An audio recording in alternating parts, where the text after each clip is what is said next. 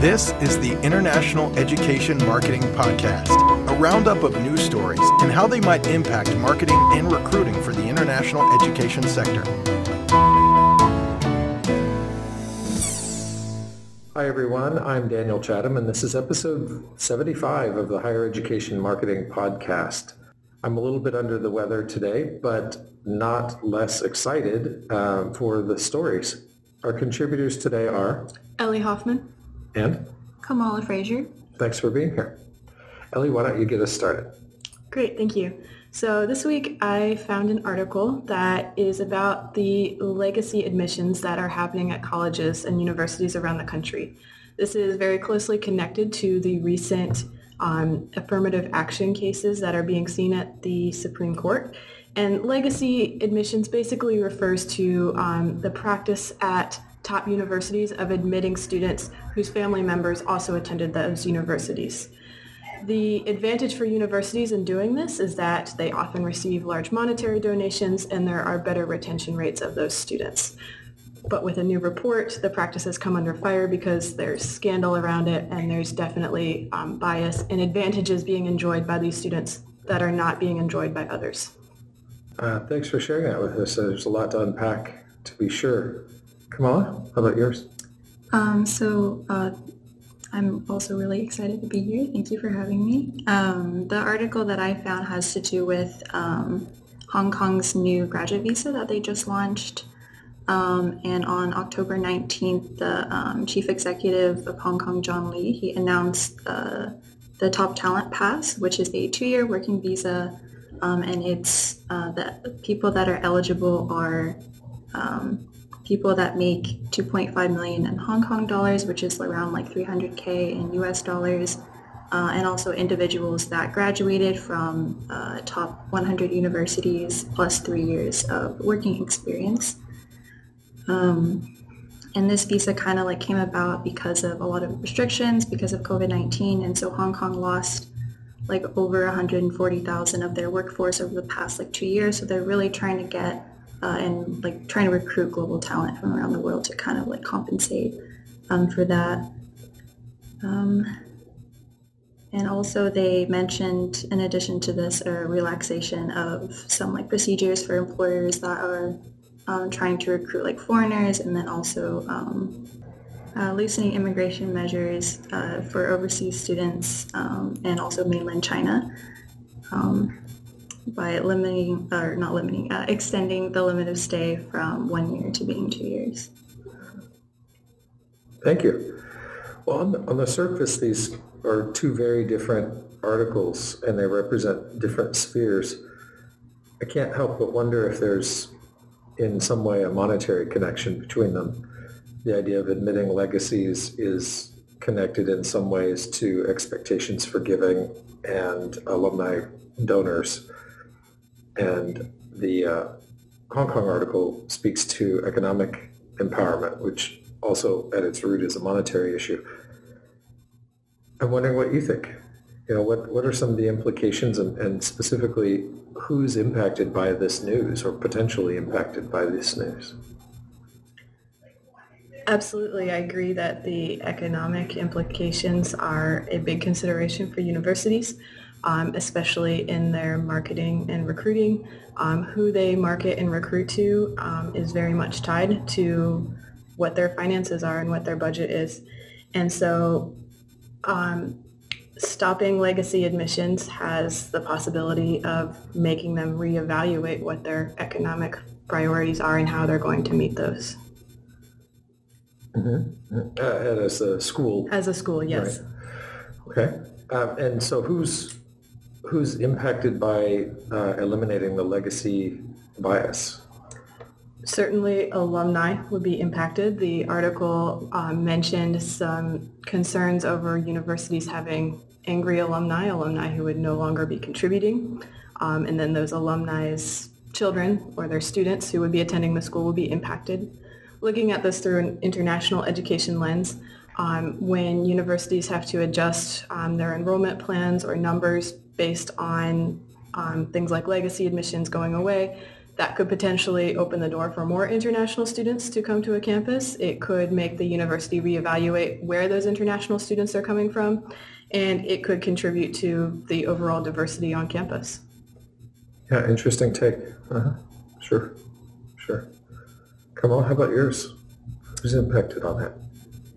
Um, I think um, one of the first like target markets that I thought about was um, just mainland China students. I think because in the past, I think it was very difficult for mainland China students to go to Hong Kong um, due to like uh, restrictions, but also because they had to have a prior job offer to even go to Hong Kong for that. And this kind of opens that door of if they qualify as one of the eligible um, um, targets, then they have that opportunity to go there. So I think that was a big one.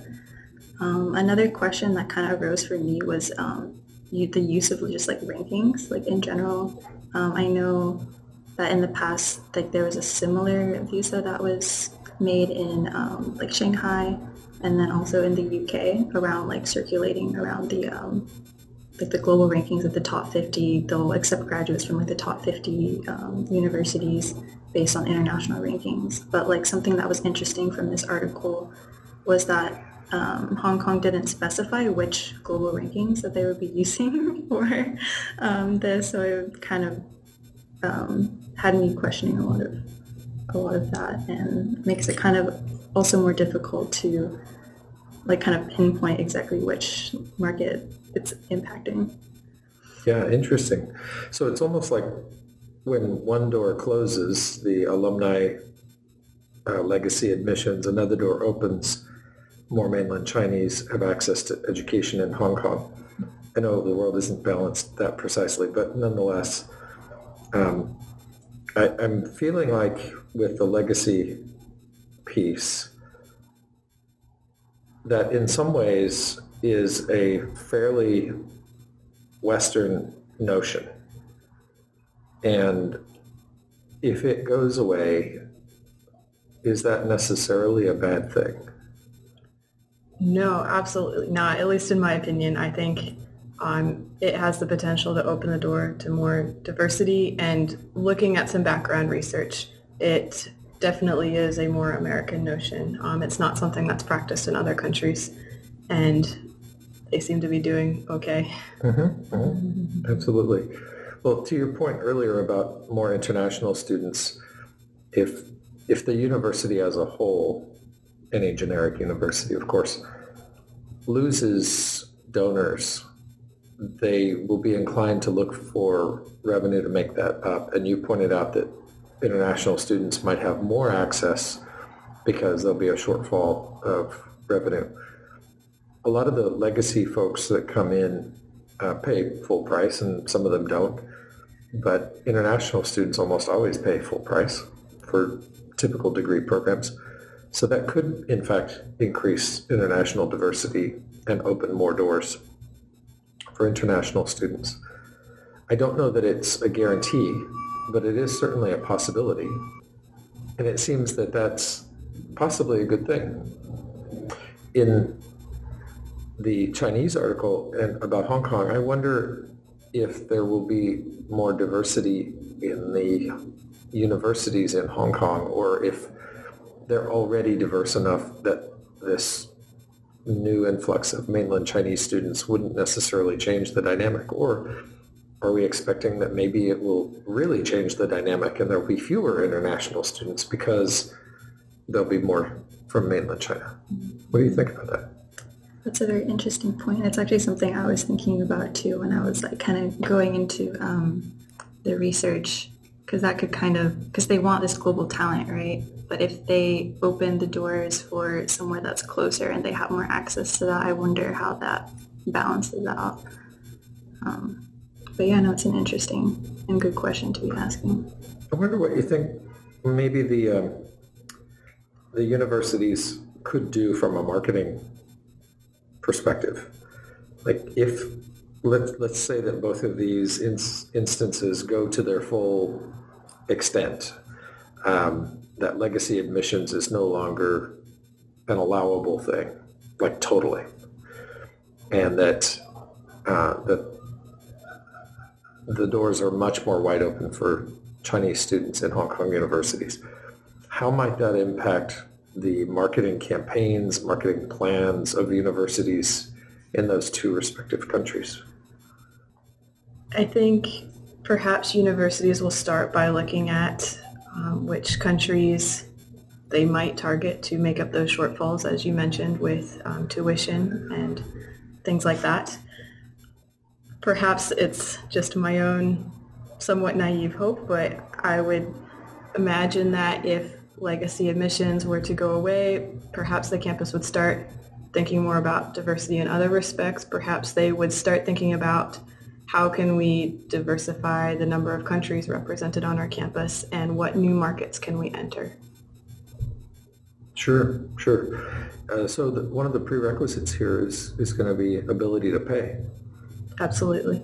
So what does that um, suggest for developing versus advanced economies?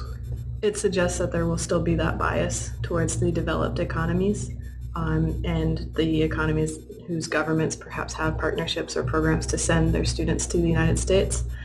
Um, however, again, potentially more partnerships could later be formed. Mm-hmm. Sure, sure.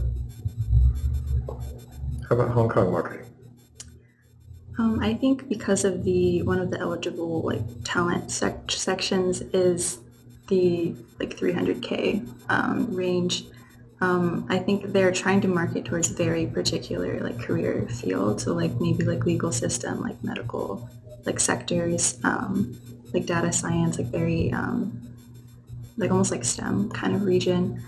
Um, so I think they could, since they're already, I feel like going to get a lot from like mainland China. I think they should start or could start um, looking at countries that have really high um, like interest or like are very good at um, like those like high technology. Like maybe for example, like India, I think has a lot of um, of like that kind of background that um, they could maybe have like a market plan like for like the Indian students. Um, and then just like through like market research, they could find different countries and different markets. But then kind of like what we were talking about today in class, like finding those different markets and then having a plan for each one, I think could be a direction that they could go. Mm-hmm. Mm-hmm. Sure. And it's interesting that both of these articles do also connect, not just monetarily, but they also connect from a policy standpoint. They're the results of potential policy changes, one through the judicial system and, and one through the political uh, policy-making channels.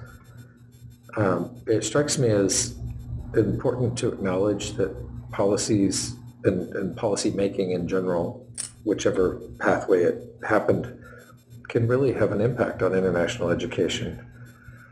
Uh, and I'm wondering uh, how that feels to you as educators. It's a really good question. Um, the first thing that comes into my mind is just how important it is to do external analysis. Um, as an educator, as a marketer, as a recruiter, um, looking at your environment, looking at the political processes, um, the social environment, all of those things that are happening around us externally. I think in some circumstances, the fact that all of this is dependent, at least to a certain extent, on politics, um, could make it feel a bit unstable at times, depending who's in power and what their agenda is. I think it, it's also encouraging, perhaps, if you want to look at it from a different perspective, that this does go to the highest levels and it does have a potential to make that difference, um, you know, all throughout a country and to change a policy and to change the ways people are getting educated and pursuing their futures. You made really, really good points. Um, I guess to kind of pull something that you said, um, I think it's really important, like who, like in the political sphere, it's really important who is in power because if they have a mindset of like global learning is great, like more like um, around like intercultural competence stuff like this, if they have this mindset and they have a position of power, they have a seat at that table that they can be putting their voice into that and it can make a positive impact. But there's also, you know, the flip side of that, um, of course, too. So, yeah. So that speaks to the importance of political engagement mm-hmm. On behalf of educators, mm-hmm. really, people that value that sort of openness and uh, and policies, therefore, that support it or encourage it. Yeah, absolutely. It's important to just keep remembering that what you say and what you vote matters and that it can have an effect on education. Well, that's quite a timely reminder considering that uh, election day is coming up here in 2022. And uh, with that, let me ask you if there are any other thoughts, anything else that you'd like to add to the conversation? Um, I guess I'd like to just iterate again that while it may seem on the surface that this legacy admissions policy and the related affirmative action policies might only affect domestic students, they do have ripple effects because they affect higher education. And anything that's affecting one sector of it has the potential to spill over into other sectors like how international students are marketed and recruited. Super. All right. Well, thank you both very much for participating in the first episode of season four of the IEM uh, podcast. This is a continuation of our work in the marketing and recruiting class here at MIS. And so I really appreciate your applying what you're picking up in class to these external events. Thanks so much. Thank you.